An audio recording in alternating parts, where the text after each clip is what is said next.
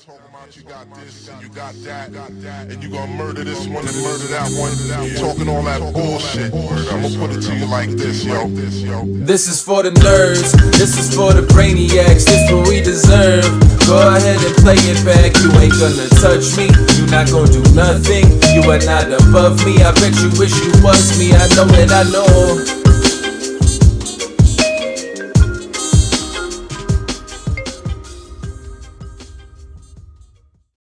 What is poppin', everybody?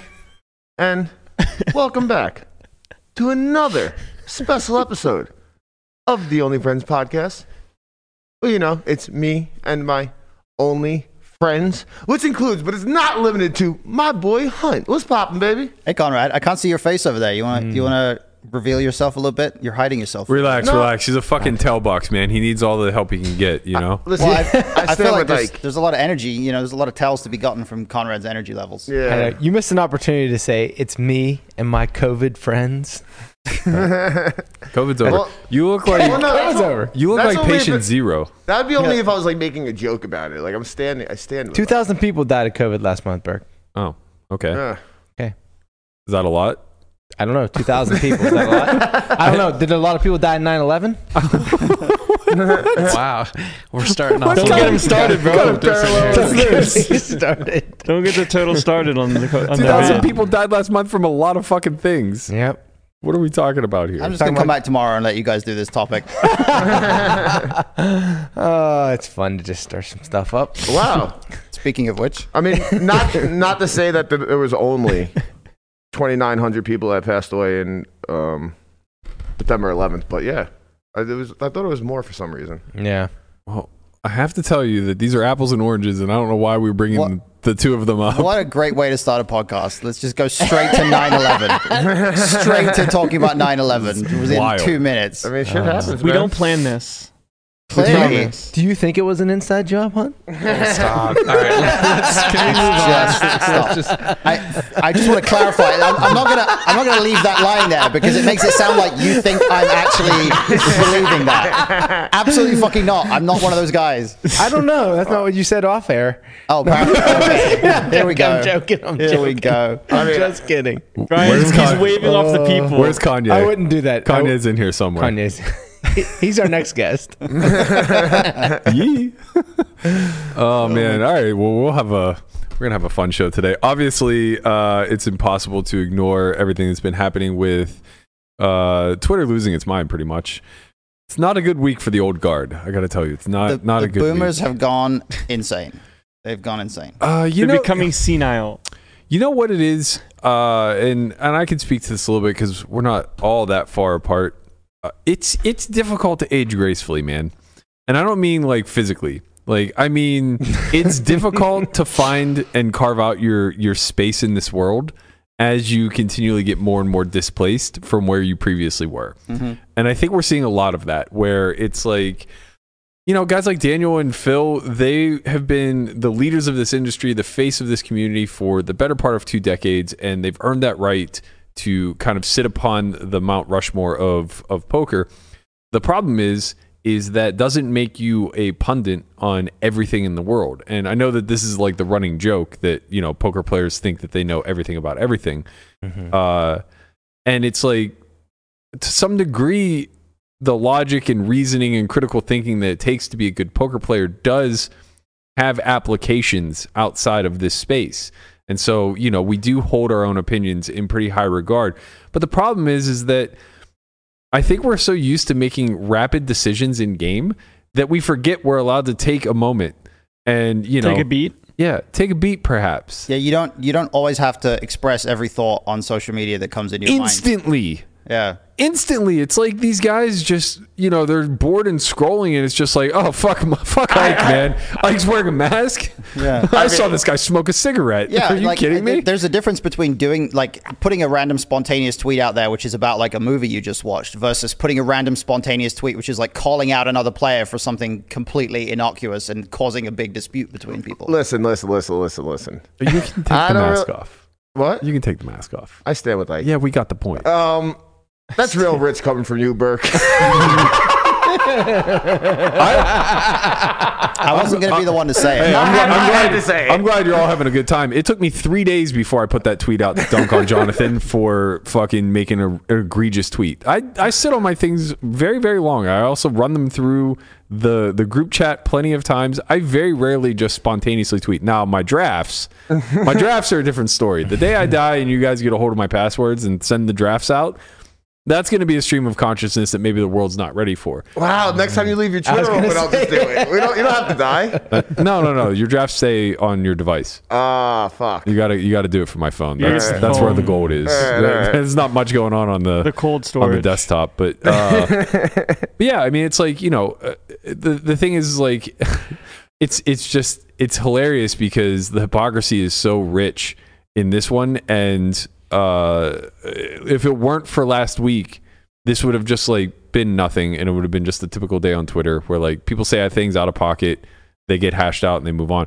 But like you know, when Daniel makes this crass joke about how Ike has uh like he's seen Ike outside the Pogo studio smoking a cigarette and doesn't go to the gym, that doesn't mean he doesn't care about his health. Like, first of all, like, the the I get it. Like, I understand where the humor is supposed to come from. It's in the irony, right? Like, but you have to you have to really craft this joke well in order for it to land. And the the issue then becomes that you're exactly what you were accusing everybody else of, of being, which is bullying, right? Mm-hmm. And like I don't think this is bully behavior because whatever, you're you're poking fun. But I also like am giving you a massive benefit of the doubt here that maybe Ike won't when he reads it. And in that thread, you know, he basically just did call out that behavior for exactly what it is. He's like, uh, you know, once they went through the back and forth of like Ike saying like that actually didn't even happen, you know, whatever the case may be. Um, he said something to the effect of like, you know, just stop it. Like you've not only have you never seen me smoke cigarettes, but like you actually did tweet that just to make fun of me.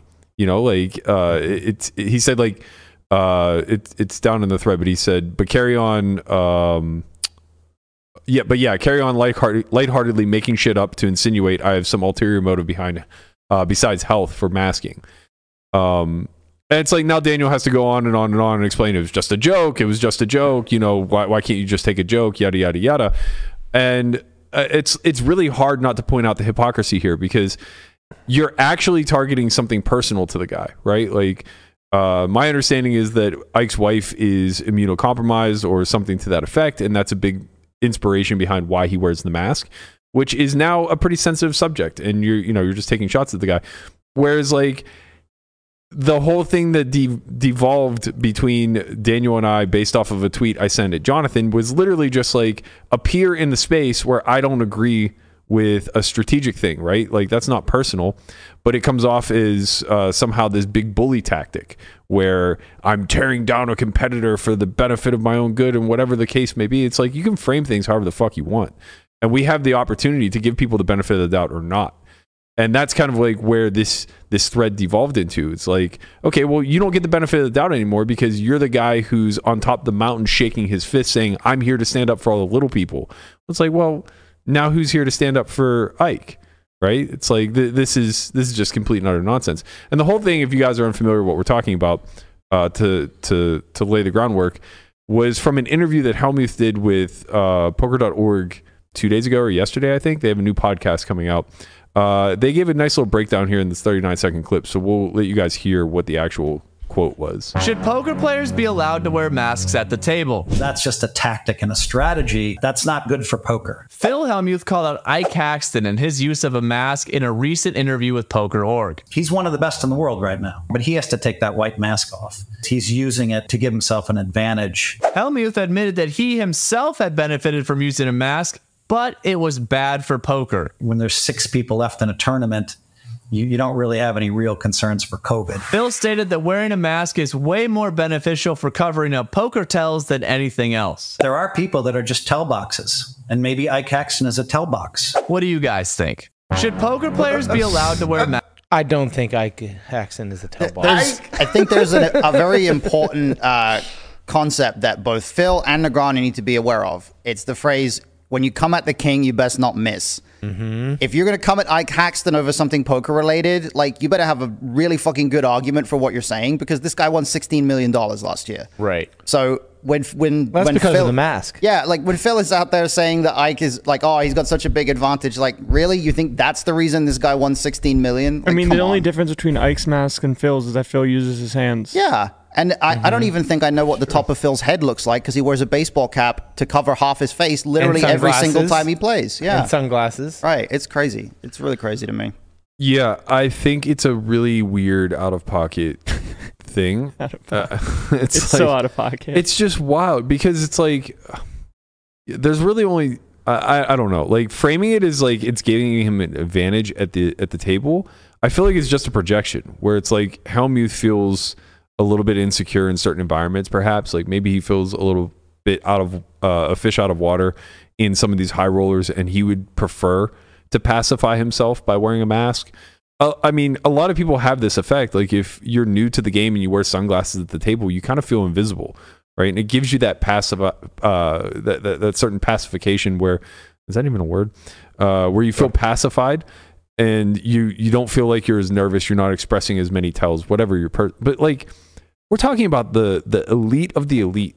Like you're not going to gain an edge off of Ike, and even if you do, um, I don't know how much EV you're really recouping when he knows the game tree through and through, and like you're relying on somehow seeing something in his face and guessing based off of like where you've gotten to at this point in the decision tree. Right. People that are so confident in their actions don't give tells. That uh, you literally took the words out of my mouth. It just doesn't right. happen. That that is that's hundred percent true. It's just like he's so he knows exactly what he's doing. He's not like, oh my god, I have a really big hand. Like I'm gonna make I'm Right. gonna give off a tail. No, it- he's just like, I have this hand. This is the board. This is the SPR. This is what I do. And a- then that's it. You think a guy who's played as much as poker as Ike is like on the, like he's got these Oreo cookie tails on the river. It's like when he's when he's three x potting as a bluff, he like does a certain thing with his mouth, and then he he doesn't do that when he's when he's got value. Right. Like that's it's Right. complete bullshit. It's interesting because like there was uh benefit like call it not devil's advocate but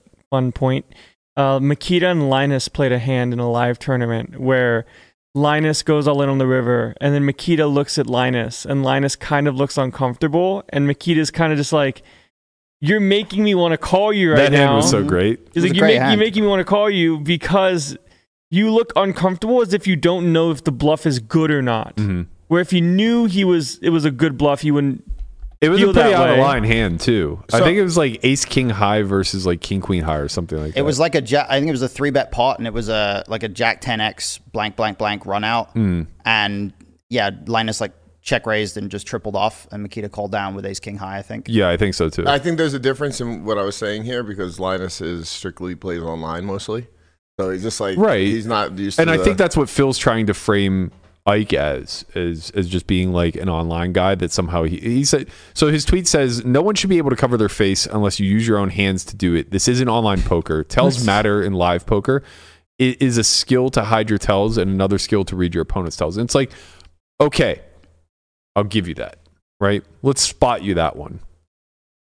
How much are you gaining? Like how much how much did, how much less does Ike win last year if he wasn't allowed to wear a mask?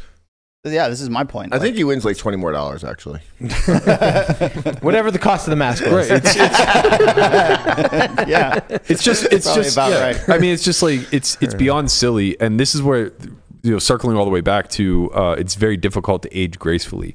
This is this is where I think the conversation uh, comes back to is like at the end of the day, nobody's ever or nobody should ever question the greatness of Phil Hellmuth, Daniel Negreanu, and what they mean to this game and to this community at large. Like again, they are the faces of the Mount Rushmore of poker, especially like that you know are still around. Um, but whenever you are so displaced while still trying to do the thing that you've been great at for many many decades, and the advancements have all but passed you by, it feels like an old man shaking their fist at clouds, trying to get everybody to hear you and, you know, basically elevate you and validate you as to being correct as to why you're not performing to the same level that you used to, right? Like D-Negs is very gracious. He posts his results every single year. year in and year out, right? without rebuys. No, no, no. He, whatever. Doesn't matter. He does post them with with rebuys. He just doesn't count it towards the ROI. Point is, uh, if you if you take the time and you look back at like his last seven years, um, I think Jason Strausser uh, quote tweeted uh, last seven years, or whatever. It's a net of like a million dollars profit, right? And that's not counting the heads up match. So it's actually probably pretty close to break even. When you look at like how many big scores that includes, how many uh you know seven figure final tables and all this other stuff it's it's like half of his career earnings in the last 7 years for an ROI of like 3% which isn't throwing shade. 3% in these high rollers is you know a very noble ROI but it's also like super low volume. So you know is he winning 10% is he winning 0 we don't really know. Point being is that it's not you know a million dollars over seven years. Like that's a good eight months in the cash streets like it's not the the the years of old where for 20 years straight daniel and phil profited a million dollars every single year right like they're playing really highly competitive fields now where sure they might be winning like 5 to 10 million a year in cashes but the total profit might be like a couple hundred thousand And let's also be specific that Daniel's playing these fields. I don't see Phil in the 250k buy-ins. You know, he I- he sprinkles he sprinkles. Okay, because I was wondering. I saw this tweet and I was wondering like when was the last time Phil and Ike actually played the same tournament? You know, because Yeah. most of the time when Ike's wearing the mask, it's in high rollers and Phil's not in those. Oh, lot. Phil will tell you. Phil played and cashed like 11 straight buy-ins of 20. I don't know what the fuck the stats are, but uh, and, and I'm not trying to say this to slam Phil. Like, uh, look, his competitiveness at at this point in his career is admirable. The point is that I'm trying to get at is like at some point they have to look themselves in the mirror and say like I'm not at the point of being at the top of this field like I used to be, right? Like From the- a play standpoint, from a play standpoint, from a, a j- bro, we play for fucking money. Like from a sheer return standpoint, if you're not making nearly as much money, like you know, there are guys playing 10, 20, 40 that are bringing more home a year on average. Like you know, call a spade a spade. And that's not to say that, that that this is somehow a slight or a shot at their ability. Clearly, it's not. They're playing in the most competitive environments in the world, but you at some point have to like look yourself in the mirror and say like okay like this is my golden years. Like it's it's my swan song. You know i'm not playing nearly as much. I have a nice established life here. I still get to be the face of the community. So why don't i do that more actively and with purpose rather than trying to you know uphold this prior image that i've created out of my ego where i'm just the the end all be all of this game. Like i'm the staple. I'm what people look to when they want to see what a elite poker player looks like. It's like no that's ike right? Like mm-hmm. that's we've moved on and rightfully so. Like that's ike. That's the next gen of online guys that are now moving into live. And no matter how much you want to take shots at their inability to navigate the social realm or the psychological realm the way that we had to 20 years ago it doesn't fucking matter anymore because they know down to a goddamn tenth of a percentage point what frequency they're supposed to be raising each candidate on the flop. And you have no fucking clue so when that holds true, at some point you just have to pass the torch.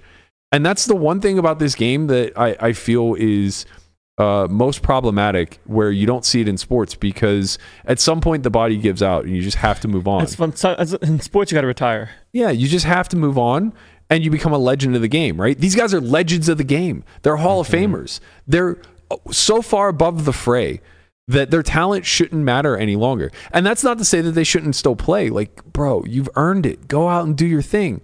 Just, you know, start start talking about the the soft skills of the game. Start talking about the intricacies of the community, how we can grow. Be an ambassador in that regard. Stop fucking puffing your chest with your results because they don't matter anymore. Yeah, and I, I also I don't understand the desire to like there's always been this, I think, ever since online poker became like a source of some of the best players in the world, there's been this desire to just like shit on anybody who came through the online environment, even once they get to the point like Ike has of Ike has been playing live events for 10 years. Like Ike has been If not Longer. longer. Yeah. Final table longer. PCA. Longer than 10 Right. years, yeah. He final table PCA in 2006, 2005. Yeah, like Uh, Ike that- has been around so long at this point. Just because he started online, why is there a desire to like shit on him from from people who are older than him? I, mean, really don't understand it. For what it's worth, everybody started online at that point. Oh yeah, Like everybody that's like we could be would be considered the new guard, I guess you want Mm-hmm. to call it, or whatever the hell you want to call it, would had started online in like 2000, yeah, early It- 2000s. it- It's the same as it's this dismissive thing of people. They used to just be like, oh, the, the online guys, like they're the online wizards. You know, like they're they're just like I think it was Antonio used to say wizards in like Yeah. a kind of mm-hmm. derogatory way. You know, Yeah. And I, I I don't get where that comes from, other than just like that impulse, like you say, Buck, of they're getting older.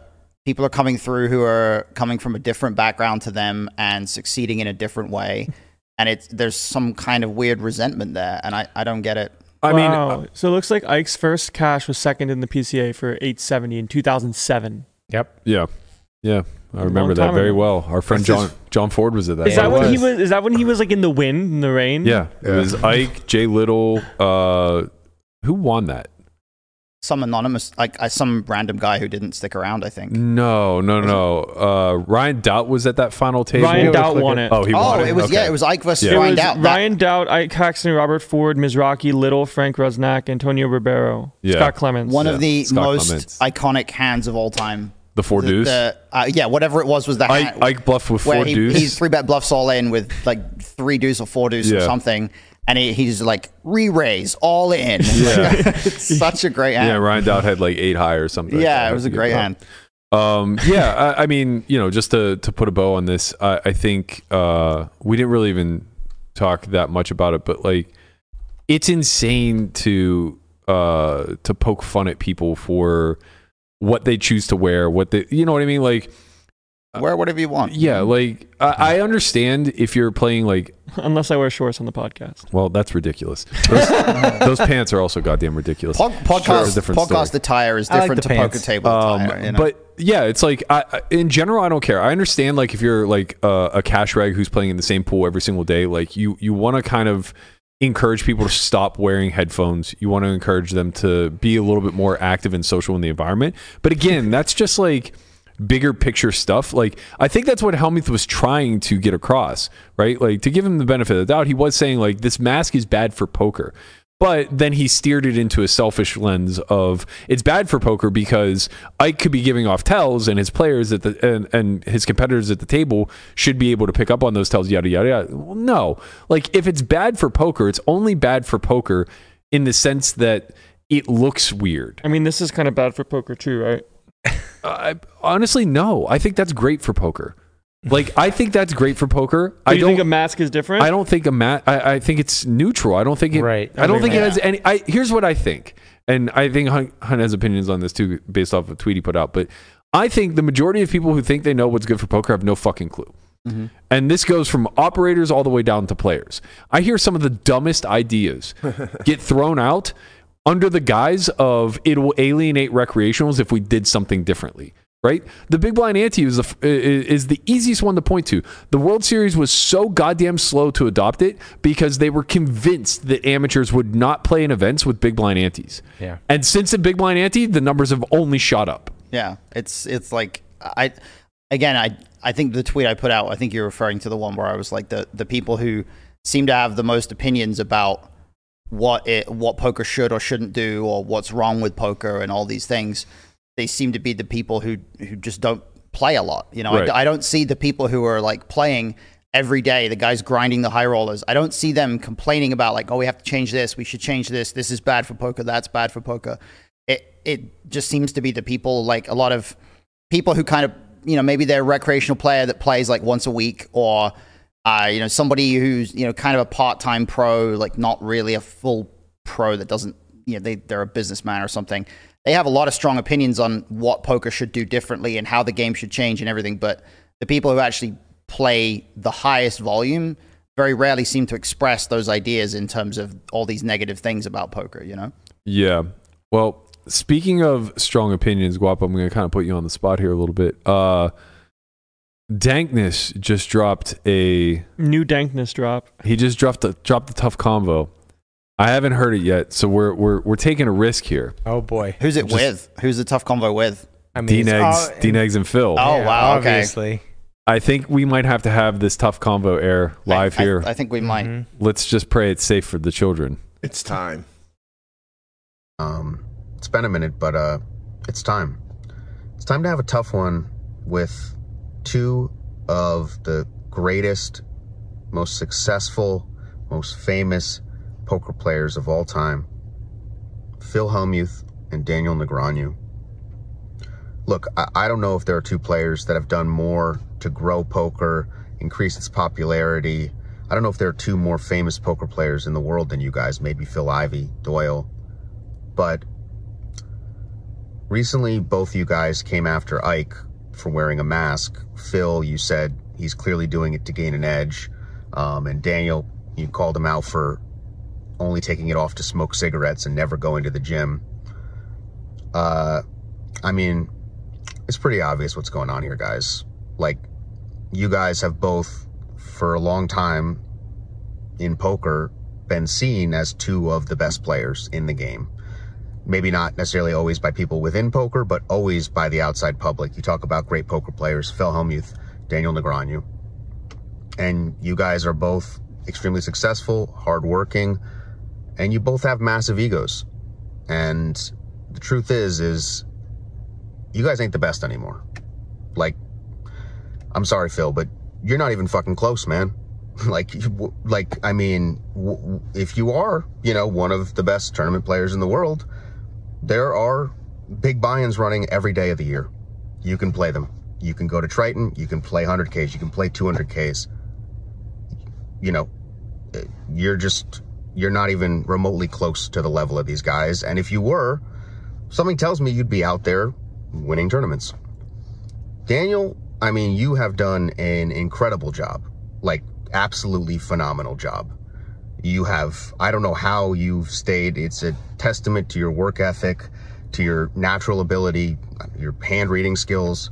The fact that you've been able to have the type of scores in these type of fields over the past few years, I can't give you enough respect. And you deserve to be certainly in the conversation with these guys as long as you keep doing this. But I mean, let's be honest, you guys are sick and tired of Ike and guys like him winning all the money, being better than you.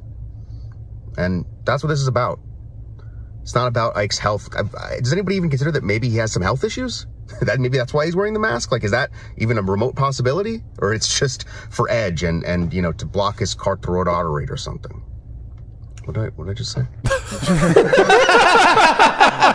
That's almost how you say that. Uh, so oh, good. man, I was just about to say that that was uh, that was the most serious uh, tough combo I think He he's had to end it with a- he he yeah. ended it nicely. Yeah. Uh, I love I love making a three minute video and ending it with what did I just say? Like, it's fantastic. Uh, I, I thought that was a really good job of of summarizing kind of the the overarching point. Like Mm-hmm. at some point, man, like just enjoy the spoils of your labor. You know, like you guys have done it. You're everything that we all aspire to be, and will never actually get to achieve. So the next best thing we can do is try to be really fucking good at this game and make a bunch of money. Like that's that's our only hopes. None of us are going to be none of us, maybe not even Ike included, are going to make that Mount Rushmore of poker. None of us are going to make hundreds of millions uh, based off of what we've done in poker, right? And like by all accounts, you know, Hellmuth and and uh, and Daniel have right through the sponsorships and the other deals that they've been able to wield. Uh, that's not going to happen for us. So like you guys have that on lock. No one's coming for the throne, but you know we're gonna get really good at the fucking game and try to make more money And then because that's get the mad best we can do. it. Yeah. And like we're gonna point out whenever people who aren't very good at the game are like talking out of pocket because that's the right that we've earned in in putting in a lot of work. Um, but I digress. Uh, speaking of people who have put in a lot of work and are excellent at the game, Jason Koon made an announcement today that he and GG have gone their separate ways. He just put out a very simple statement saying, I wish them continued success. Uh, this, I guess, uh, I had kind of, personally, I had kind of seen the writing on the wall, you know, just having talked to Jason. He's not a very public guy. He's doing his thing behind the scenes. He's getting to play, you know, wherever it is that he's getting to play.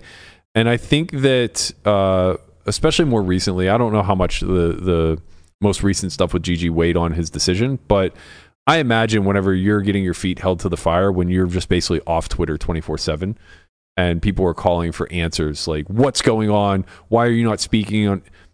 You know, cannot speak. If I speak, I'm in big trouble. he he's Do just, you know where that comes from? Yeah, soccer. Yeah, Yeah, soccer. yeah, okay. Uh, you have been so indoctrinated of like all the memes that come from soccer just because you spend so much time with pads. It's great. it's so great. Uh, but yeah, like you know, for Jason, I, I think it's a lot of like what we just spoke to, where I imagine he has a new family. He's done really well for himself. He probably just doesn't want to deal with this shit anymore, you know. And it, it takes a lot to be a proper ambassador, uh, not just for the for the site that you're representing, but you know, for the community as a whole. Once you're put into that situation of power, which he seems to be uh, being replaced by Fedor. Usurped. Usurped. It's not usurped. Uh, it's- yeah, Not really usurped. I don't know that he like cut his head off. Usurped impli- yeah, implies that there was some sort of coup by Fedor where he's like managed to get Jason out and install himself. You know, Fedor announced. Uh, around. I'm Maybe that's what happened, I'm yeah. excited to announce my new role as Poker Integrity Ambassador for GG. Which, for what it's worth, I don't know that that was necessarily Jason's role prior. Um, I don't know. Th- this, for all accounts, I, I think is like a new label. Um, but you know, we'll see. Uh, ensuring fair play and security will be my top priority. I'm in direct contact with the security team and will involve myself more in the processes and direct directly contribute to enhance the security of the games on GG. I understand that the current environment comes with a lot of challenges in that regard with advancing technology, but I believe it's of utmost importance to continuously improve security on online poker sites. I'll do my best and support uh, to support and further that cause. So this is kind of a big thing because um, Just make sure to keep your card secure if you're a live reg against Fedor. huh? he's referencing the Uh, whole looking at people's cards thing with Oh, Fedor. right, Yeah, right. Because if you're a reg, Let's not. he won't tell you. Let's not go down that rabbit. hole. Man, bad, bad timing. bad timing to appoint this guy the fucking Yeah. ambassador of all things secure. No, he- I think he's going to do a great job. and I yeah, think for the great. recreationals. uh, I actually missed that combo. no, I do think that Fedor is Yeah, a just really good choice here. Mhm. Uh, he's been involved with GG for a number of years, um, and I, I'm not sure. Uh, for what it's worth, I, I'm not sure how much this has to do with the Poker Integrity Council. Right, so he's a new Poker Integrity ambassador. What happened at the council? I, I don't know. I honestly don't know. Like, did it did it ever do anything? Is there even a council? Was it? Yeah. Was it ever a thing? Is Jason still on the council? Who's he ambassading I can ask Chewy. I can ask Chewy today on Valleys. Was he on the council? Chewy's on the council. Okay. Chewy, Nikki P, mm, okay. not.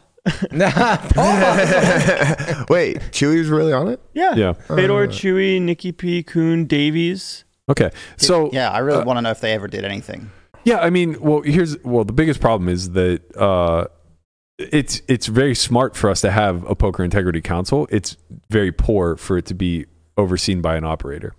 Uh, like the true poker integrity council, uh, f- for what it's worth, in my opinion, is everybody that's in the high stakes Discord that's currently working together to speak to these ambassadors, to speak to heads of security, the guys that we had on this panel, like Pads and Matt Marinelli, like that truly is the group that's representing the community as a whole.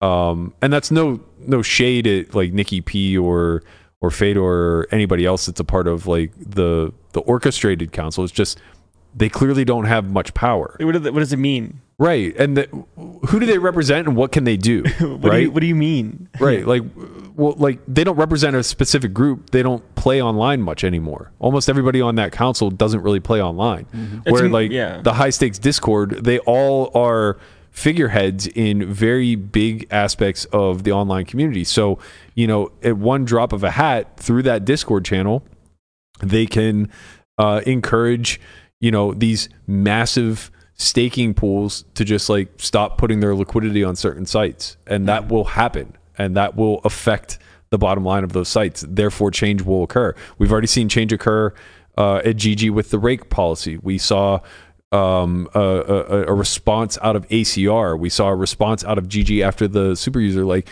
don't overlook how much power it, there actually is in being I don't want to say unionized, but like uh, being brought together whenever you represent the larger pool as a whole, right? Like they're a small collection of people, maybe only 100, 150 people, but they represent the larger pools as a whole, far more so than the Integrity Council does, and that's that's no shade at them, right? It's just that they aren't really armed with anything. Yeah. Right. So what can you do? Yeah. Uh, listen, I don't want to sound pessimistic, but I remember when ACR signed Randy, I think maybe a year and a half, two years ago, to be head of security over at ACR. Yeah. And you took the words right out of my mouth, right out of my mouth. Um, it sounds and it feels like it was more of a figurehead thing because look what's happened over the last year and a half. I just certainly hope it's not the same thing with Fedor. Um, I don't know how involved he'll be with the security stuff, but um, I don't know. I don't. I don't give it a lot of faith. Not yet. I feel like Randy put out a statement saying that he's going to help and do a lot of things and like be more uh, open to the community. I haven't seen his Twitter since. Yeah, I, I, I don't even know if I don't even think Randy's still part of ACR. I, I could be wrong, um, but I know there were talks of him walking away at, uh, at the beginning of this year. Uh, in any event, like I think that's a great example of like how this can go wrong. Um, because I totally agree. I think there was minimal to no communication between Randy and the community. Um, I think that we have very little trust and belief that he was actually operating on our best benefit uh, or was able to uh, make sweeping change in the back rooms.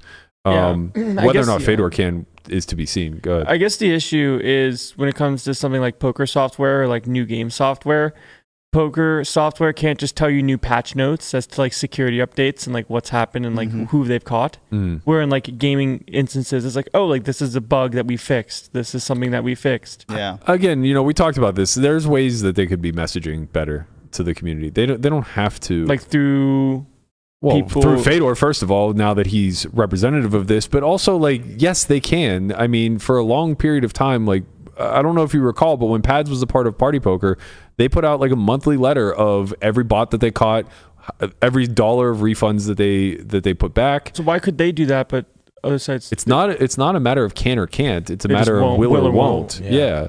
Uh, they just choose not to because it's bad PR.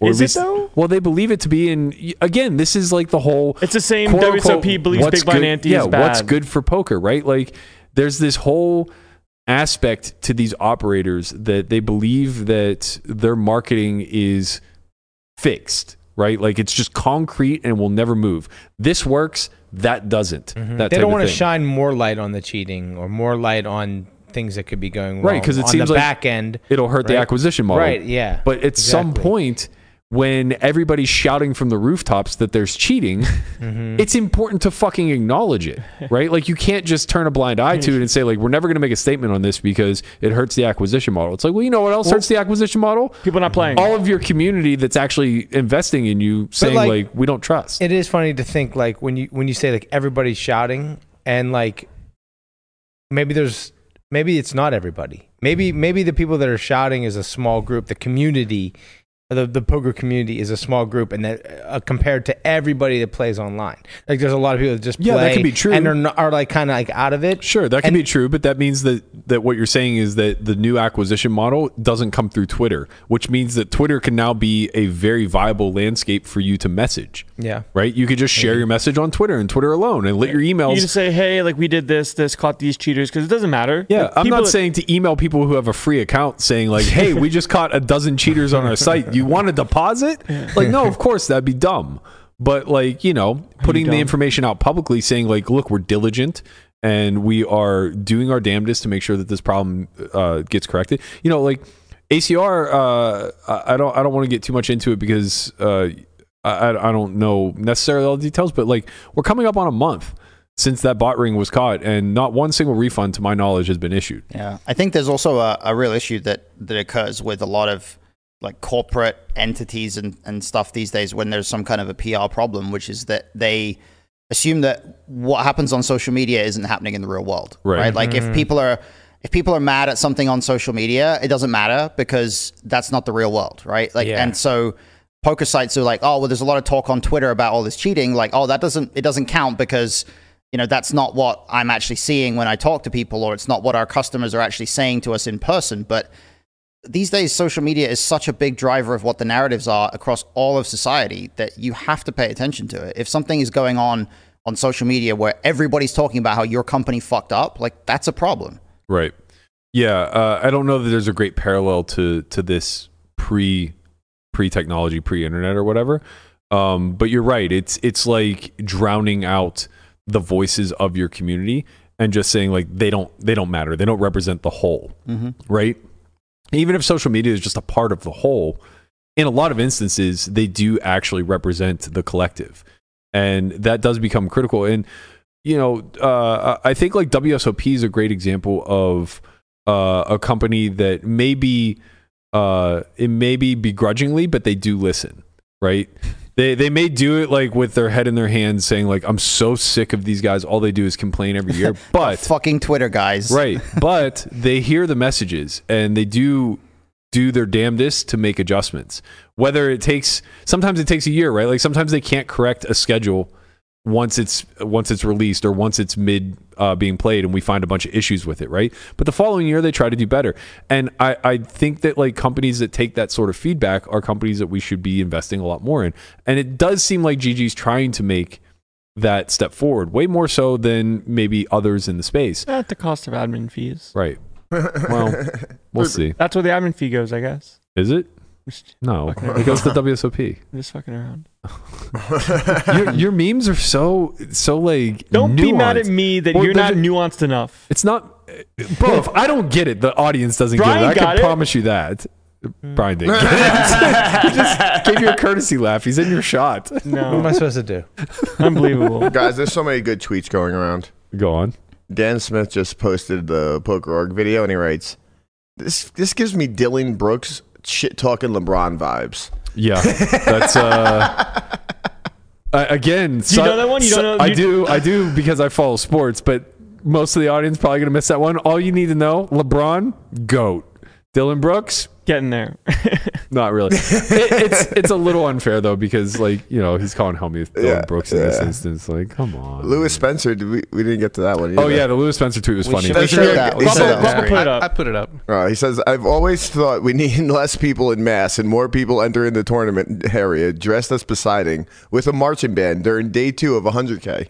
It's all about what's good for poker, Conrad. I know. Okay. It's good for poker, What man. if everybody for day two marching as Poseidon, like He- all together? He wasn't dressed as Poseidon, guys. He was dressed as Aquaman. Come on. Sure. It was, it was Aquaman in that crappy $5 costume. That's what he looked like. Yeah. Jungleman was He- he Poseidon. That's it- right. That's right. Yeah. yeah, yeah. He pulled it off really well.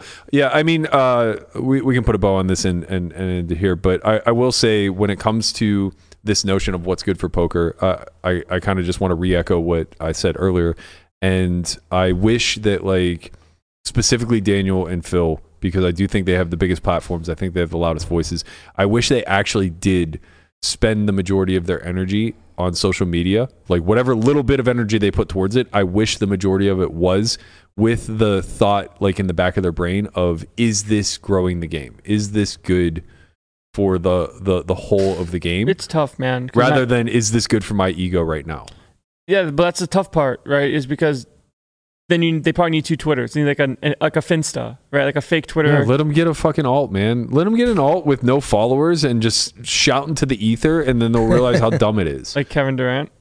It's good to get the alt account. I didn't know he had an alt. I Oh, thought he yeah. just tweeted from main. No, no, he has an alt No, but like the point being is like it's tough to be the guy and then have people criticize you, and then when you have a platform like Twitter, not say anything I for agree someone like Daniel. I So agree with even even anyone, it's almost like I at some point, some people feel like they need to, some people don't. I'm, I'm definitely not arguing that he shouldn't defend himself and stand up for himself. I think he should. Like, uh, I- I hope that it's not lost how many positive things we're saying about the two of them and what they've accomplished. Right?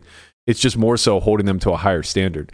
And in regards I, to the dunk tweets or like I, I think that's what it comes down to. Is like at the end of the day, we're holding them to this really high standard that they don't want to be held to. is that our fault? No, I mean, yes, I guess, right? But like. It's like they're just a guy. No, I get that, but this isn't the Charles Barkley I'm not I'm not your role model type of stuff because Too too old for my time. okay, fine. But the point is is that uh, when you do shit like this where you walk in with a microphone holding a Darth Vader costume, you've you've forced yourself onto us.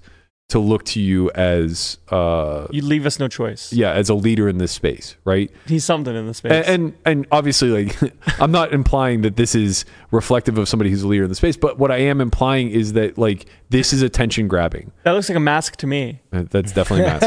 you think? It's just, Yeah, well, the, just the funny little? thing is though, like you know it's Phil because who the hell el- who the hell else would do that? Who the So hell wait, else would on. show You're up dressed telling as me you're telling me that Phil wore a mask in the 10K main event? That's actually against the rules. You're not allowed to fully cover.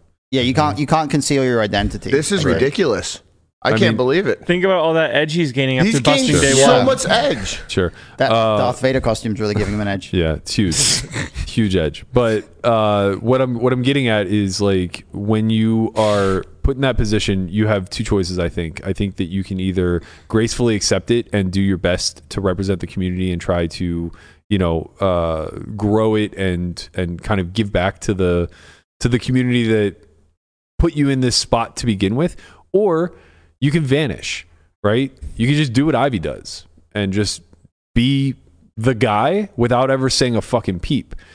I think what the problem is, is we're getting something in between. We're getting something where it's like, well, I want to be me, I want to be real, I want to be raw and authentic, but I'm also a little bit of a dick and an egomaniac at the core. So uh, I'm going to lead with my worst self and then claim that I'm trying to grow the game, and that in particular, I think, kind of sucks, right? Um, and I think like the the vantage point that I'm speaking from is not one where it's like, well, if roles were reversed, I would do things differently. That's, I mean, who knows? I might fall uh, to the same. I might fall victim to the same things. It's more so as somebody who's much smaller than them in the community that has to look up. It's tough to always see a boot coming down on your head. Yeah, this is the more the Batman quote keeps coming real. You Yeah. know, You either die a hero or you see yourself become the villain. Right. because like at some point, you know, like game passes you by, you see a bunch of people that are really young and getting good, and it's like, well, I'm better than these guys. Like, well, are you? Bro, everyone's so fucking good. Poker's hard. Poker's hard. Wear a helmet. Move on. All right. Uh, we are going to get into Wear- strat chat for today. Imagine speaking wearing of a hard poker being hat hard- to the poker table. Yeah, speaking of wearing a helmet, uh, Hunt made a final table at the Venetian We did. and uh, ran into quite the pickle against one Jeremy Becker, uh, the chosen one, if you will. He really is the chosen one. At least the, the deck has chosen him in some level, but he obviously plays good too. Like he played really good at this final table, so I don't want to take anything away from him. Okay, so we're going to be examining ICM from this final table. Uh, if you want to like just lay out the framework, payouts, chip uh, placement, all the things that are relevant, Sure. uh, you and Landon then can nerd out because this is definitely not my not, lane. Not your not your arena. All right. not all my cool. lane. When you guys get back to Chip EV, let me know. Yeah, well, the the good thing is we're going to run this. We're only going to be able to run this on Wizard through Chip EV, like the actual post flop sim with Chip EV, and I'll just discuss what the the ICM sim that I ran last night for myself um, actually said. But it's it's a very interesting spot because of how ICM changes it. So essentially, what happens is uh, we are one of the middle stacks at this nine handed final table.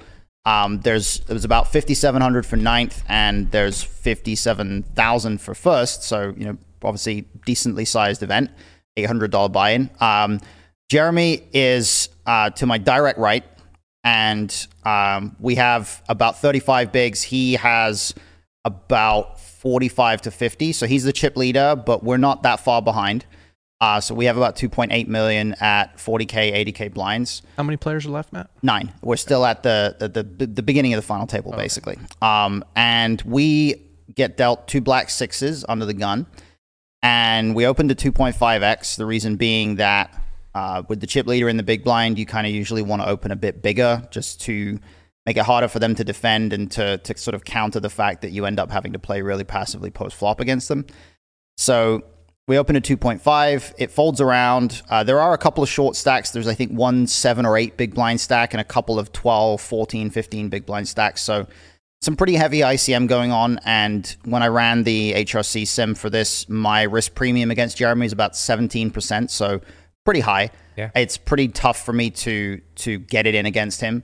But by the same token, you know, my stack can hurt him quite a bit as well. So he can't exactly just fire it off against me aimlessly. You know, he still has to be conscious of the the stack that I have. So it's an interesting spot. We open 2.5, like I say, he defends. And he defends after using a time extension, which I thought was interesting because obviously that kind of places it or places his range in kind of a territory where he's more likely to either be defending something that's right at the fringe of his defending range in terms of defend versus fold, or something that he might consider mixing three bets with at some frequency. So interesting spot to to see him use a time extension. He calls, and the flop comes nine six five with two hearts and one diamond. So we flop middle set on a board that also allows for a flop straight. And uh, if I scroll back to the flop, uh, I have the turn up here on Wizard. So let's go back to the flop. What I've done is I've actually locked it as a range lead for him on the flop here. And the reason for that is number one, that's what he did in practice. He leads for 125K into 520K. And the second reason I've done this is because when I ran the ICM sim for this on PO, leading his entire range is exactly what he's supposed to do here. Um, so it's a really interesting spot where the ICM factors involved uh, heavily shift this board to being one where he gets to play a lot of offense. He has a really big risk advantage over me. He gets to he gets to lead range. And part of the reason why he gets to lead range is I am basically not allowed to play raises here. Um, the ICM sim had me pretty much calling 90%, folding 10%, and never raising. So I've basically replicated that in the Chip EV sim here as well. And it's a, a pretty straightforward flop spot as a result. It's relatively clear what my continuing range is going to have to be on flop. It's basically anything that has reasonable equity against a quarter pot bet, just folding a lot of clubs and spades basically, and then continuing with a lot of ace highs and flush draws and all that stuff. But I, I don't get to raise anything. So we've locked in those two things. And now we get to the turn, which is the king of diamonds. And before we start discussing the turn, um, I guess I want to just turn to Landon a little bit and and see if you have any thoughts about the the ways in which ICM is uh, is going to influence this sort of situation, and and whether that idea of like leading boards like this with your entire range is this something that you feel like you've seen in some of the sims that you've run as well? Yeah, so most spots when you're chip leader and you defend and board comes pretty low or paired to your advantage, call it the non ace high or Mhm. king high dry boards, you're going to have a lot of leads as chip leader because the other person being in position is not incentivized to put in chips against you. Exactly. For the most part. Yeah. So that's that's really what it's going to come down to. That if he did check his entire range here, I would be doing very little c betting. You just know? check back almost pure. Yeah, it would. It probably would be. I didn't run a version of it where I forced him to check everything because that's not what he did. But I think he recognizes in game here that ICM incentivizes him to be doing a ton of leading. I did expect him to maybe not necessarily lead his entire range here, but certainly lead a lot, and I wasn't surprised to see it. And I immediately, as soon as I saw that lead, I recognized that this is a spot where I don't get to raise, right? I don't get to put in raises here because I have very few hands which want to actually stack off here. I, I don't really want to stack off with my overpairs. They're not good enough to stack off with, with the ICM influences here. And I don't have a set of fives. So I literally only have set of nines and set of sixes that can stack off. I don't have eight, seven suited. Uh, this range here that I've locked for myself or given for myself on the uh, in the pre-flop phase is b- pretty much an exact representation of the range that the HRC sim gave me. It did want to fold sixes quite a lot pre-flop. It was right on the borderline, um, but I opened it in practice thinking that this would be the worst pair that I would open. So it might be pretty marginal, but in any case, the the sim that we've got here pretty pretty accurately represents what I got from the ICM sims that I ran. I open, you know, he defends, he leads his entire range, and we call. And then we get this King of Diamonds turn, which is a really interesting card. Before I check out what the uh, strategy actually looks like for him here in, in the Chip EV version on Wizard, um, what kind of approach would you expect him to to be playing here, Landon, or what, what what would you expect to see from from the sim? I think it's another spot where, once again, the reason why chip leader leads is because gun nine isn't trying to put chips in the pot. Mhm. So on a king turn, uh, gun nine's gonna have some king X's, but once again, those aren't gonna try to stack off or put Did you them say in chips. gun nine? Yeah, it's under the gun nine. Under the gun nine, he's just he's doing that thing that young people do where they Um, shorten everything. Right. Um, Gun nine. so, anyways, like he's, Sorry, had he's to- not he's not that trying to put in like king queen for multiple streets as well. Being like you're not trying to get in king x for multiple streets. You're kind of cool with winning the pot now and like a check check check small bet if uh, board board is clean for you. Yeah. But I think turn strategy for him is going to be a good amount of small bets. Like he still wants to protect and get value from some of his 9x, Mm-hmm. some of his 6x with the draw, some of his 5x, like 5x, 7 5 off Mm-hmm. typed hands. And then he probably has a polar size as well if you're giving two sizes where he has two pairs, he has straights, and he's just trying to bin you when you have king x. Mm, interesting. So that's a that's a little bit uh, it's a bit different to what I saw both from the Chip EV sim and from the ICM sim. So if I if I bring up the Chip EV sim here on the turn, um, if I can just get that to, to come up, yeah. Uh, the Chip EV sim wants him to check at a very high frequency. So I've given I've given a ten percent, a two thirds, and it's obviously got the all in. Sure. Uh, it wants to use basically two thirds or check, but it doesn't really want to bet very often. The ICM sim that I ran um, wants him to basically two thirds or check. It never wanted to really use a small size. And I think it has a little bit to do with the fact that even against a small size, a lot of my hands have pretty easy folds and a lot of them still have pretty easy continues. Like the the king X, the um, you know, the pairs, the flush draws, the straight draws, etc. All of that stuff is going to have an easy continue against a small size, and a lot of other stuff is going to have an easy fold. I think that's that's my suspicion here. Um, the interesting thing is that in practice, what he did was he bet 10%. He bet 80K, you bet one big blind into about uh, 770K. So just over 10%, basically. Yeah, I, I just feel like if I was go- choosing a small size, I'd try to be targeting like the offsuit ace x with a heart. or yeah, like that's, with a heart. that's the stuff that he can maybe target here, like the the ace jack offsuit, one heart, ace you know, jack, ace queen, Mhm. uh, ace ten, and I think I'll just choose a little bit bigger of a size because versus that size, it's it's nearly a check. Mhm.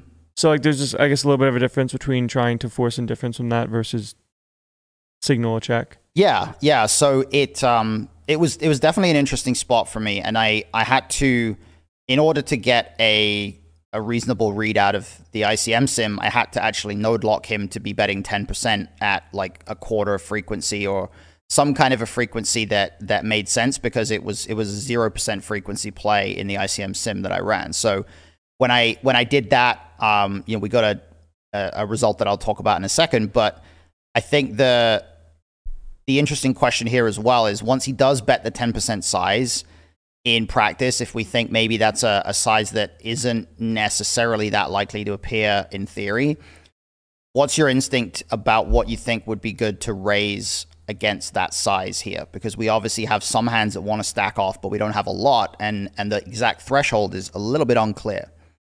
Yeah, tough one. Um, I think I'll just check back all of well by check back I mean call the one big blind with pairs between the nine and the king. Mm-hmm. So like tens, jacks, queens. Don't really see much incentive to uh, put a raise in, as you can just call a bet on the river hopefully or check back and win.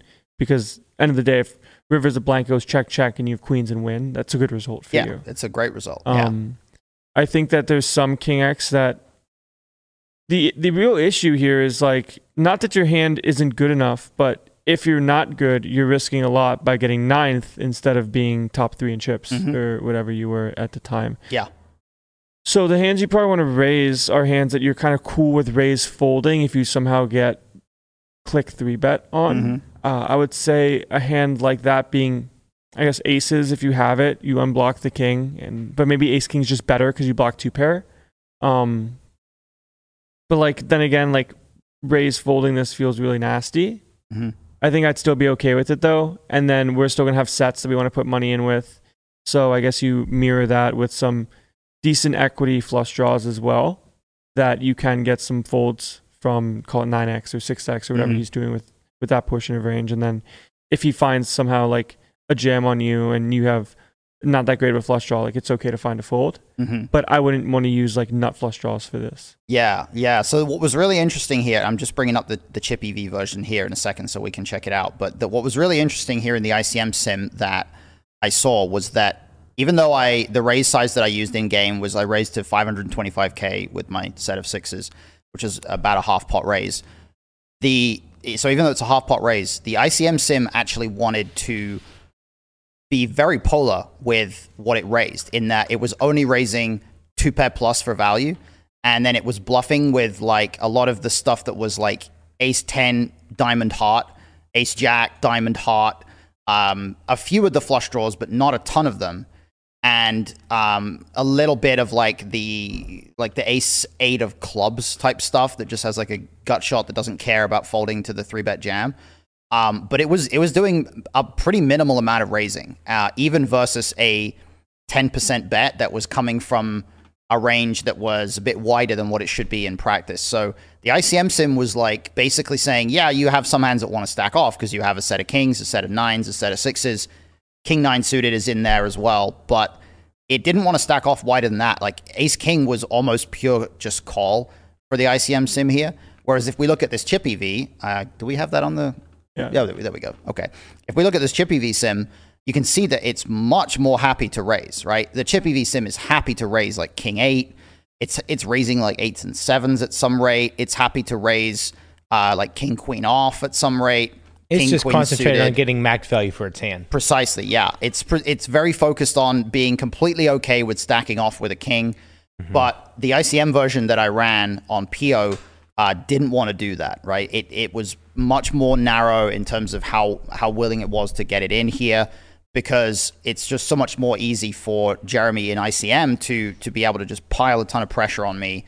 Um, and and put me in a lot of really tough spots when you know if I if I was raising like ace king of clubs here and you know he jams like it it sucks it's a really annoying spot if he just jams there because of how easy it is for him to have a, bunch of hands that have tons of equity against ace king of clubs right Can you elaborate why that why that sucks? Um, because with one to come, obviously those hands in a chip EV sense are printing money. Yeah. Right. So if those hands are printing money in a chip EV sense, it's not like as if in an ICM scenario, Jeremy's range can be morphed into something that puts those hands in uh, a negative EV scenario for chips. right But obviously, uh, in tournaments, we're not specifically playing for chips. So, why do we want to pass on these situations that are printing printing money in chips?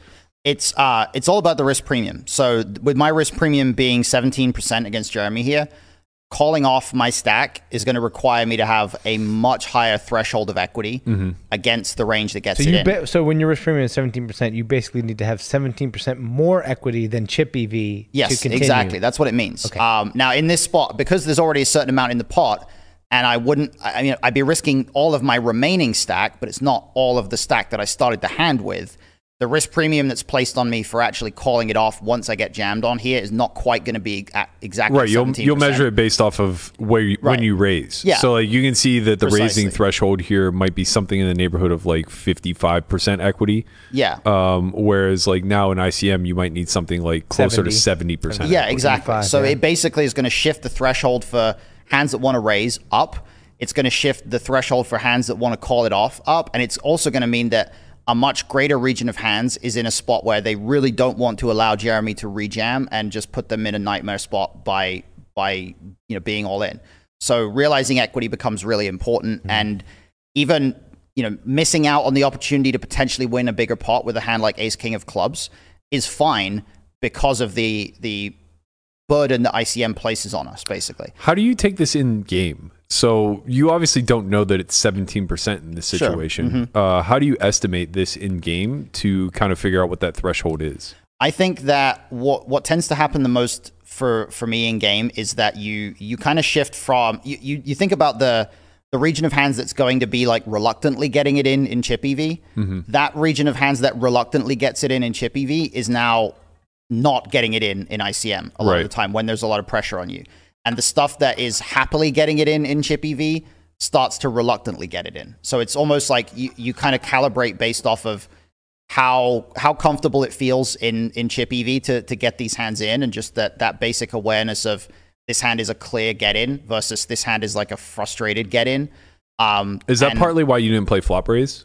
uh, no, I played no flop raises because I was very confident that ICM would not want me to play flop raises. I see, I see. That I need to have my sets in my calling range to protect. Because if I don't have sets in my calling range, my calling range is massively vulnerable against all the aggression I expect to face from Yeah, him. because on look what Ace. King does. Right. Right. So, Precisely. yeah. So the I, I, I deliberately I knew immediately as soon as he led the flop, I was like, Mm-hmm. I've run these spots. I know I play no flop raises here because the the ICM burden on me is is too high for me to ever be able to bluff raise flop, and it's also too high for me to ever be able to stack off with anything other than a set there. Like if I raised like aces on flop and he jams, like aces just isn't doing well enough to call off in ICM there. Yeah, that's really important to conceptualize is that you have to since uh, you know your your check back since since your hands that continue need Mm-hmm. to be so much stronger then your your uh, protected check back range also needs to be so much Yeah, stronger. exactly. You can't. I can't just like keep raising my overpairs and then when he jams on me, think, oh shit, now I have to fold. Like Right. It would be even more of a disaster to just raise fold aces here. Mm-hmm. So I'm just playing pure call because I know that my my range just doesn't want to play any raises at all. It's interesting to me because you mentioned that um, your bluffs would would perform poorly uh, based on the ICM pressure, and I would think the opposite. I would think that your value would suffer the most, and that your bluffs would actually, uh, because of the risk premium, kind of benefit you more in the sense that you have to play fewer streets with them, and you get to realize the equity at a greater rate whenever you come through a raise. But it's coming at the cost of your value just getting absolutely obliterated. Yeah, I mean, I, I guess it's. I, I'm just looking at it from the perspective of if I can't raise for value, I also can't bluff. You know, Right, Like it, right. e- exploitatively, you could make an argument of like, oh, I can have some bluff raises there, but the problem is that this is such a. It's a board where hi- his range has such good equity anyway Mm-hmm. that it's really hard for me to even raise and play later streets effectively because it's it's super difficult to just like if I if I raise something on the flop that I'm bluffing with, it's extremely hard to just blast off against a completely uncapped range on this board when he he chip leads. You know, Right, so. I'm I'm just playing complete defense, playing a pure call on flop and folding like ten percent of the time, and then. When he when he plays ten percent on the turn, I, I kind of recognize that I have some hands that have to raise. I do have some two pairs, and I it's basically the, the threshold is is where he's like I'm happy that he's getting it in for value with worse hands, right? So in chip EV, when I raise, he's going to get it in for a pot size jam, probably with oh, it doesn't actually. Okay, that's interesting. So what I'm going to do is I'm going to only allow him to uh, 10% on turn. I'm going to get rid of that 66%, and it's going to pretty much have him 10% or check. Um, and this is hopefully going to give him a bit more of a well-rounded range. Oh, at least he's got 4%. Okay. Nah, yeah, Um, you, you bet less because you're always getting continued on. Right. Yeah, I guess so. So zero at least now he has some kind of a range where he jams. Yeah. Okay. So nine percent of the time, and when he does jam, it's going to be look at the filters down here. It's going to be basically straight sets, two pairs, and then he's got some combo draws, nut flush draws. You know, some stuff like that is is jamming here. The straights are obviously going to be pretty vulnerable, so it makes sense to jam those. Um, but yeah, he's he's jamming a bunch of draws here in chip EV, and obviously that's why if he does jam and we're looking at pure chip EV, uh, we're calling it off with like king eight because we've got pair plus gut shot. We're calling it off most of the time with ace king, depending on exactly which combo we have. Uh, aces is pretty happy, except when we have diamond uh, diamond heart because we block all the flush draws. Um, so we're pretty happy getting it in with one pair here. We're even raised calling it off with like you know, uh, ace nine of well, oh no, against nine of spades is folding. Never mind. It's interesting to me that uh, a dynamic is created where you're not meeting MDF. Well, MDF, uh, the the existence of risk premium completely fucks with MDF. Oh well, I, I just meant we were looking at the chip EV sim there. When, Oh, he, when he jams, we're only calling half the time, Oh, getting I two to what you mean. one. Oh yeah. Um. Well, that's that is MD, MDF, right? He's betting pot. We only have, we only have to Oh, right, defend right. half the time. Yeah, yeah. Sorry, sorry. I was thinking thirty-three percent of the time. Yeah, yeah, no, that uh, that's he's the pot odds, Yeah, sorry. exactly. So, um, there we go. We've got MDF on, up on the screen. Thank you, Guapo. So you're exactly reaching. Yeah, we're pretty much hit like I, Literally to the exactly point, reaching yeah. MDF precisely. Yeah, Good link for it too. yeah. So, um, nice job, That's funny. Um, so the the the next thing becomes, you know, we we're we're gonna have a very um, you know, a very polar raising range, even though we're using only a fifty percent raise sizing, and it's because. We don't necessarily have the ability to just go geometric with intent to get it in on the river because there's going to be quite a lot of river cards where even our turn value raise range doesn't want to get it in, right? Mm-hmm. Like we don't want to go thin on a river diamond, river heart, river seven, river eight, even like a river 10 where you can have like stuff like queen jack of hearts. That's not, it, it's not ideal to just like rip with a set on the river and expect to get called by two pair because it- it's just, you know, he, he has a risk premium too. You know, he doesn't want to risk like a big chunk of his chips as well.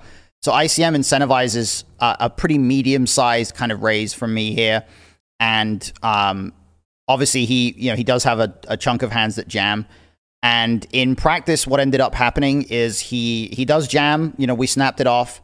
He has the king eight of hearts and drills the jack of hearts on the river, and uh, and we get ninth. So that was a rough one to see. Um, I was a little I was a little surprised he jammed king eight of hearts. Honestly, I was a little surprised because I feel like that hand has enough showdown value that you don't necessarily need to jam it when you have a king plus all that equity. It seems like that's the type of hand that you would want to that you would want to put into a range that calls and then open rips a lot of rivers. That could very possibly be the case. Yeah. I also, oh, it does. Oh, wow. In chip EV, it actually does jam.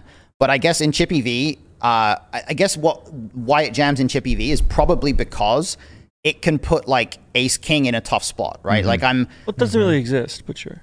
What What do you mean? Like it's like proportional range wise. Oh yeah, yeah. I just mean like if he does end up there, it does. Uh, I guess it's it's mixing, so yeah, it doesn't really exist. So it's you're right. It's not really super important, but it basically the the the lens through which jamming King Eight of Hearts on the turn makes the most sense is if he thinks I can raise like Ace King of Spades on turn, and then And he can fold. yeah, and then he can like make that stuff fold.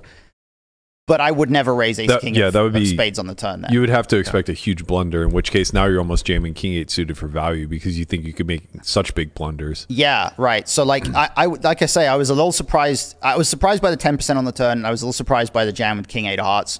It it felt maybe a little bit like uh like he sort of like I say, like either he expected me to raise like a king and uh be in a, a shitty spot when he jams, or he maybe just like wasn't exactly sure which line this hand is supposed to play through and just figured like I have tons of equity, I'm just gonna be all in. I, I think the latter is what tends to happen, and these are really great learning moments. What the because I, I have infinite equity moment? Yeah, well, like these situations where you have hands that like they're hard to misplay because they're so high up in your equity distribution that uh, what ends up happening is you you take a line that may feel a little bit obscure or off and you just live with it because it's the easiest decision and you have so much equity you don't Like, care. I have a pair plus a flush draw. How bad can it be? right, but This then is like then this you get is sh- my last couple in the mucks, Yeah, right? I was exactly. going to say Same this kind is my every session. and, and the thing is, is that Right. the more that you run it with those hands, um, you you won't be punished because it's not about those hands. Those hands do have enough equity where you can't misplay them. Right. The reason why they're critical hands is because they're keystones to your overall strategy. Mm-hmm. Right.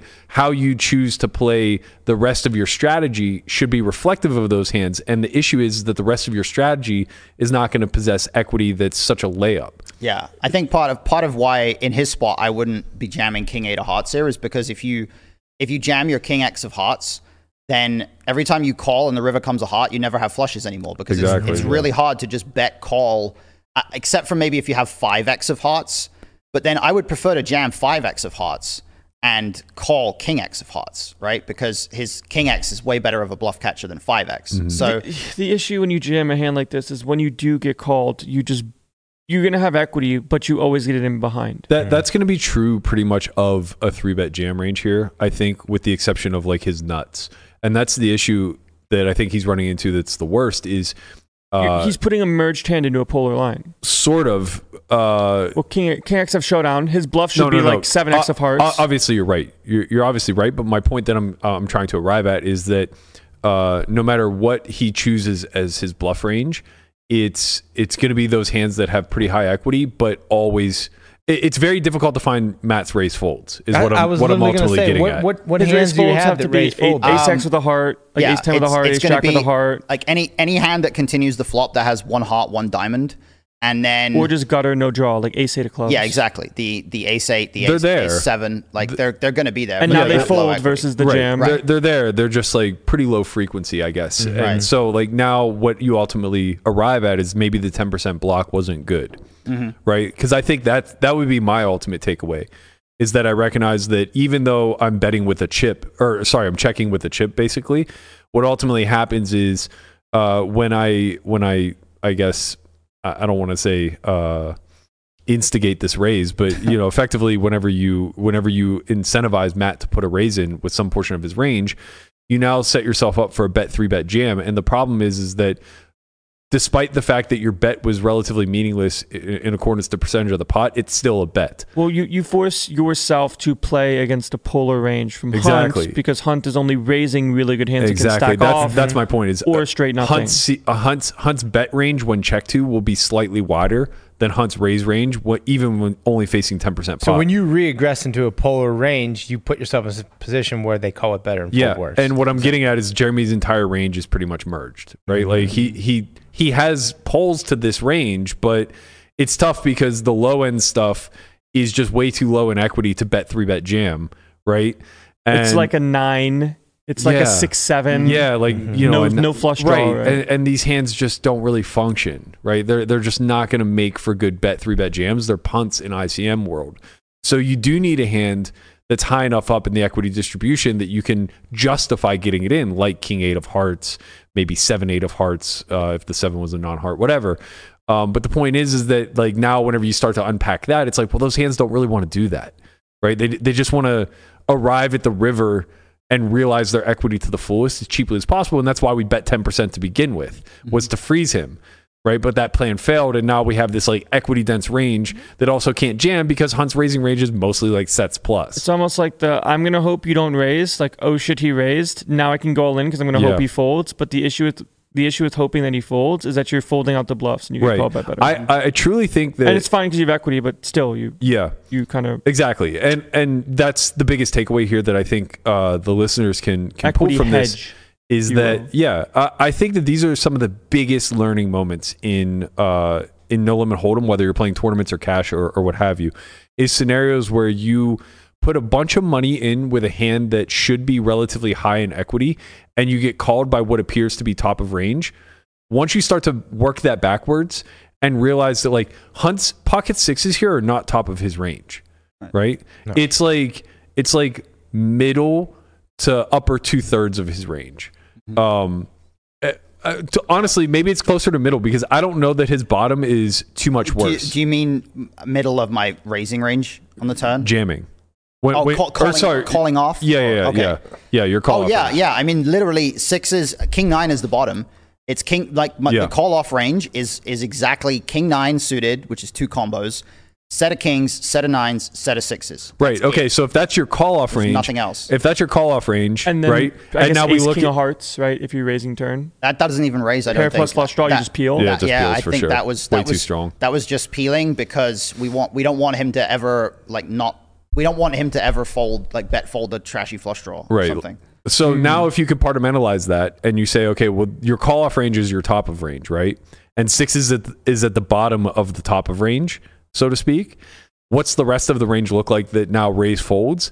Well, it's it's disproportionate because there are so few hands that encapsulate that raise fold that now sixes are actually much they're they're pushed much closer to the bottom of your overall raising range on the turn period mm-hmm. right there's just not a lot of hands in this raising range to begin with so once once you run it with king eight suited here and you see sixes you either say oh that was really unlucky or you take a beat and you say well, hold on a second if he has sixes here in this particular spot and uh, didn't seem all that comfortable with it how many worse hands can I expect to be in this raising range? It's yeah, I You think it's just the compartmentalization of strategy where if someone's strategy is when they bet one big blind, I'm I have to raise ace king.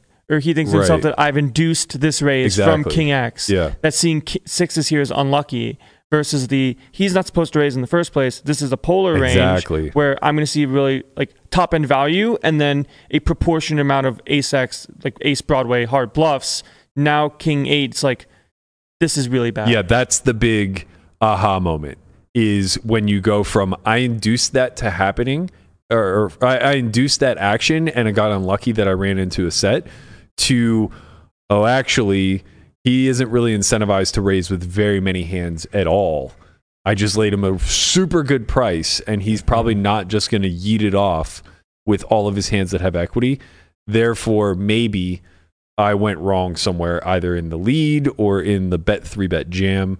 Um, but I do think that like these high equity hands offer a big learning experience because running running the equity is fine. You're you're going to be fine. It doesn't make a difference. It's all going to come out in the wash. And you cover, so if you lose, Yeah. you still in the tournament. Yeah, because like big picture, you just have a ton of equity. So like running it, it's it's like never folding kings pre-flop. It's fine because your equity's so high. Like just running it for a lifetime, you're going to do just fine. But what you want to look at is the broader strategy. What other hands are encapsulated around this one particular hand that has high equity? How do your middle equity hands perform? How do your low equity hands perform? And that's where you'll start to see the failure points of like, oh, well, I actually couldn't just run it here with everything. You know, if I got it in here with uh, king queen that I uh, bet bet with and got raised and jammed, expecting like you know some hands to fold, some worse to call, some draws to be in there, yada yada yada. I'm actually just fucking dead hundred percent of the time, Yeah. and that's a problem. I'm gonna very quickly see what happens if I lock myself to never raise anything that's in this middle region. Mhm. Right. So you just have like dog shit yeah. or like a set. So if I lock myself to only raise sets, two pairs, and then whatever bluffs the sim wants to, to raise, the very narrow range, uh, it's going to be maybe some combo draws. Now in chip EV, it wants him. Wow. Okay.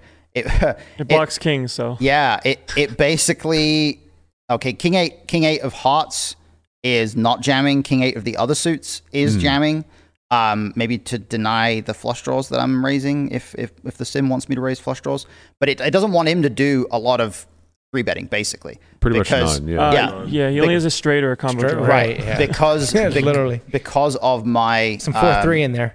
Because, yeah, I, thi- I, thi- Combo I think the reason why it's jamming the king Yeah. eight is just Yeah, because um, go back to his range yeah, sure. really One sec. quickly. Well, the king Yeah. eight block should hunts two pairs that raise the turn. Right. Right. It blocks the two pairs, and he doesn't have a whole lot other 8x. Uh, so it, it's it's basically that double factor, right? Like it takes away the king nines and king sixes that hunt. Well, I don't know if he has king six, whatever.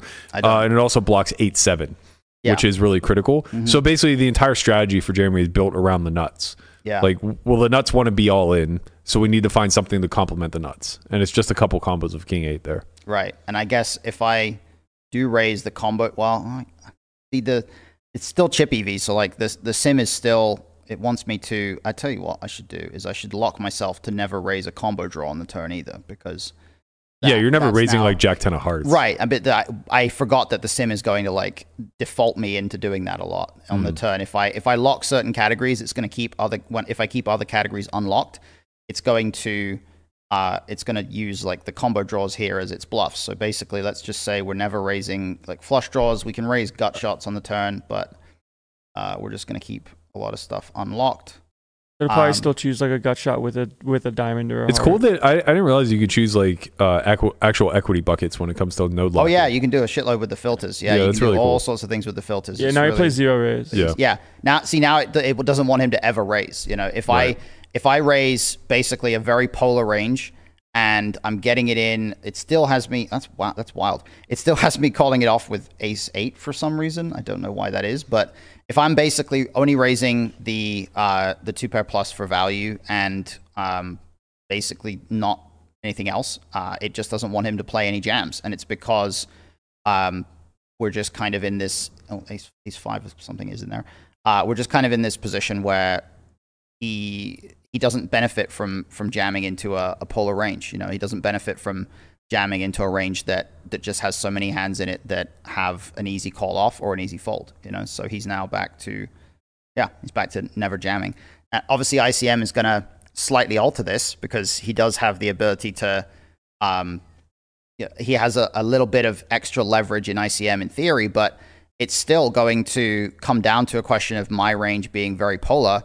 And if my range is very polar, then it uh, it just doesn't result in that many difficult decisions for me, which is obviously benefiting me. So I uh, would be very interested to hear exactly what Jeremy's thought process was here, but I don't know if we'll ever uh, if we'll ever know. He may not uh, he may not chime in, but we'll see. He shouldn't chime in. He probably he probably shouldn't. I, I have a suspicion. Keep grinding, young man. I have a suspicion that the main reasoning that he did this was because he just figured that I probably do raise like too much ace king and stuff on the turn. Like I think he might have just been thinking, well, most people don't really recognize that ICM doesn't incentivize them to raise ace king of spades or whatever on the turn.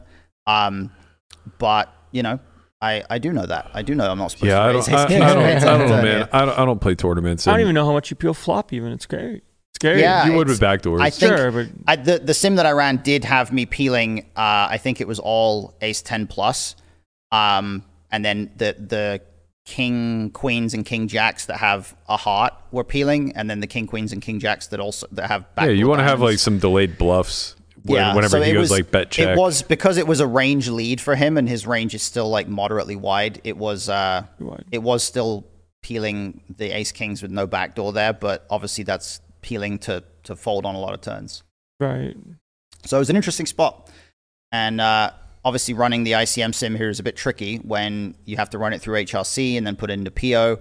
But hopefully, uh, within the next couple months, GTO Wizard is going to release post flop ICM. That's you say hopefully.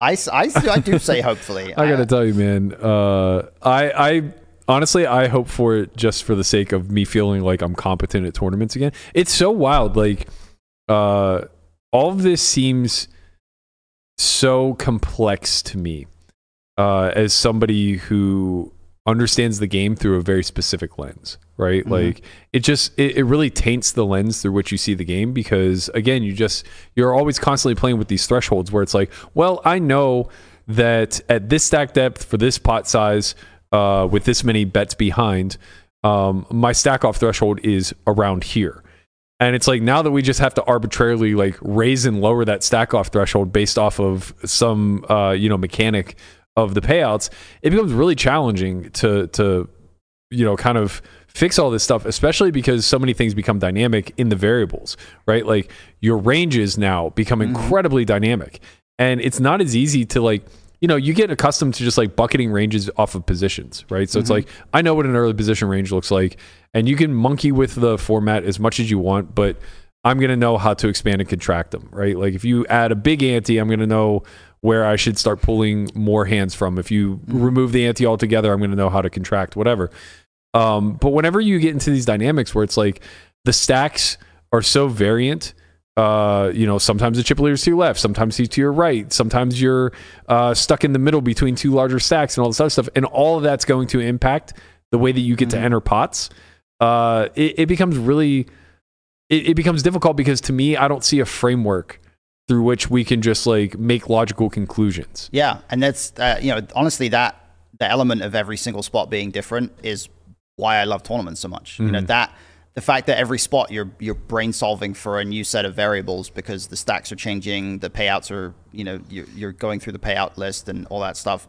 That that's what I love about MTTs and um, building those strategies on the fly. And the more you the more you learn, the more you study, the the more you start to understand how to take these variables into account at different times. And it, it is hard to simplify down to this is what your range is in every spot from this position because it, it's going to alter. You know, my under the gun range here is going to be very different from my under the gun range if I have the check the the chip lead or I, Right. ha- I have the stack that Jeremy has and he has the stack that I have. If we swap the stacks, I'm going to open 2x and I'm going to open probably an extra 5 or 7% of hands, maybe more. Yeah. And he's going to defend a totally different range and it's a completely different spot. So it, it just fascinates me and it's why I love studying MTTs for sure. Yeah, yeah, it's uh, That's it's why you hate interesting. uh, no, it's it's well, no, because I I certainly am very much of the mind that the best version of poker is the one that we can't answer. Uh, Oh, yeah, yeah, I, for I, I for sure am here for Mhm. street poker. I I think that like the more that we're freestyling, the better. I think what I dislike about it is that in this particular model, um, the people who disobey it actually hurt me indirectly. Oh yeah, right? that, So- that's that's annoying. yeah, so I don't like the idea of me being able to uh, actually accumulate some level of knowledge that should garner me an edge, but it doesn't necessarily because the next person who disobeys it could potentially just wipe out my edge. Well, you, you also don't like to play anyway. good hands passively. Let's be honest. The the other the other interesting part is get a good is you Yeah. can start adding that element into how you like you can account for other people's tendency to punt in your own decisions. Right, Like, if right, you right, if yeah. you are expecting the people around you to punt I think Chewy's You really have great at this. you play. You know, Uh, I, I think Chewy's one of the yeah. best that I've seen at this in the sense that I, you know, I've watched him not just big final tables, but I played a fair amount during COVID with him in, in uh, on the WSOP site, and I, I've watched him from afar. Uh, he just he's really fucking great at recognizing like when the environment isn't conducive to uh, what theory wants you to do and just like over adjusting in a way that may not be intuitive to everybody else. Like I've, i watched him i think he just like open folded uh sevens from like the hijack or the cutoff at a final table where it was just clear that there was like too much shit being thrown by the people to his left. You know what i mean? Like he was like a middle stack. First was obviously massive by comparison so it was uh it was one of those like really top heavy type of events. Yeah. Um, but he had like a, a stack that was able to be navigated, but he had people to his left that were just going to fuck with him. And it was like, well, if I open sevens here, I'm going to have to run it kind of thing. And he just said like, you know, in I don't know what the model is necessarily going to say, but I think I'm not supposed to run it here. Right. Like I think I'm disincentivized to. And I watched him like crawl all the way back from being like, you know, five of five, four of four, three of three to just win the whole thing. And it was like predicated off of that initial fold. It's like, man, I just, I just don't have that in me. Well, the, the good news is there's the opposite spots as well. Mm-hmm. There's there's the spots where you have chips and you get to absolutely rampage people who are doing things they should never be doing. Right. Right. And those are the those, that's the element of ICM that people don't think to study. People are always figured out thinking about like, oh, how do I find the spots to make the big ICM folds? Like you, you need to be focusing on how to find the spots where I get to open 85% of hands and c bet 100% of flops and shit like that. You know. Yeah. that's fun too. yeah, yeah, that is fun. Uh, if you get in the right cash game, you get to do that all the time. well, yeah, I mean, I, I if you can if you can play 100, 200 stakes and open 85% of hands and c bet 100% of flops and still make money, you're doing very well. Yeah, yeah. Maybe you can't do it on the aggregate, but there there are definitely spots. You know, there might be a, a spot at the table that you could probably play eighty five percent of That's hands. fair. and, That's fair. Uh, c bet hundred, but yeah, uh, really fascinating stuff. Appreciate you bringing it uh, to the to the pod today. Happy to be here. Uh, that's going to do it for us. Don't forget that we do uh, have an academy coming up in May. Matt Hunt is going to be leading it. It's the Tournament Academy. We only run one a year. So if you guys want to get prepped for this year's WSOP, uh, be sure to head to academy.solveforwhy.io. Check that out. We did have to cancel the March Academy. We had a conflict of interest, but there will be another Cash Academy in May, right before the Tournament Academy as well. Um, Landon is on his way to go play Bally's Big Bet today. It's a coach's stream. They're going to be playing 1025, no limit. Some of the best in the world. No big deal. Tyson the mix. Uh, so be sure to head over and check that out. I had other things that I wanted to plug, but man, I forgot what they were. so that's going to do it for us. Uh, we'll be back tomorrow, 11 a.m. Pacific. We have a very special guest in Dorian Yates, six time Mr. Olympia. Uh, big shout out to Craig Tapscott, who was able to make that happen. He's going to be, uh, Craig is going to be live in studio. Dorian is going to be calling in from Spain. So if you guys have any questions, be sure to head over to our Twitter account at onlyfriends underscore pod. Uh, we have a thread started there. Put your questions in there. I'll be sure to get as many of them out as I can tomorrow when we speak to Dorian. Um, and yeah, that's going to do it for us. We'll see you guys all 11 a.m. tomorrow. Peace. Later, squad. Peace.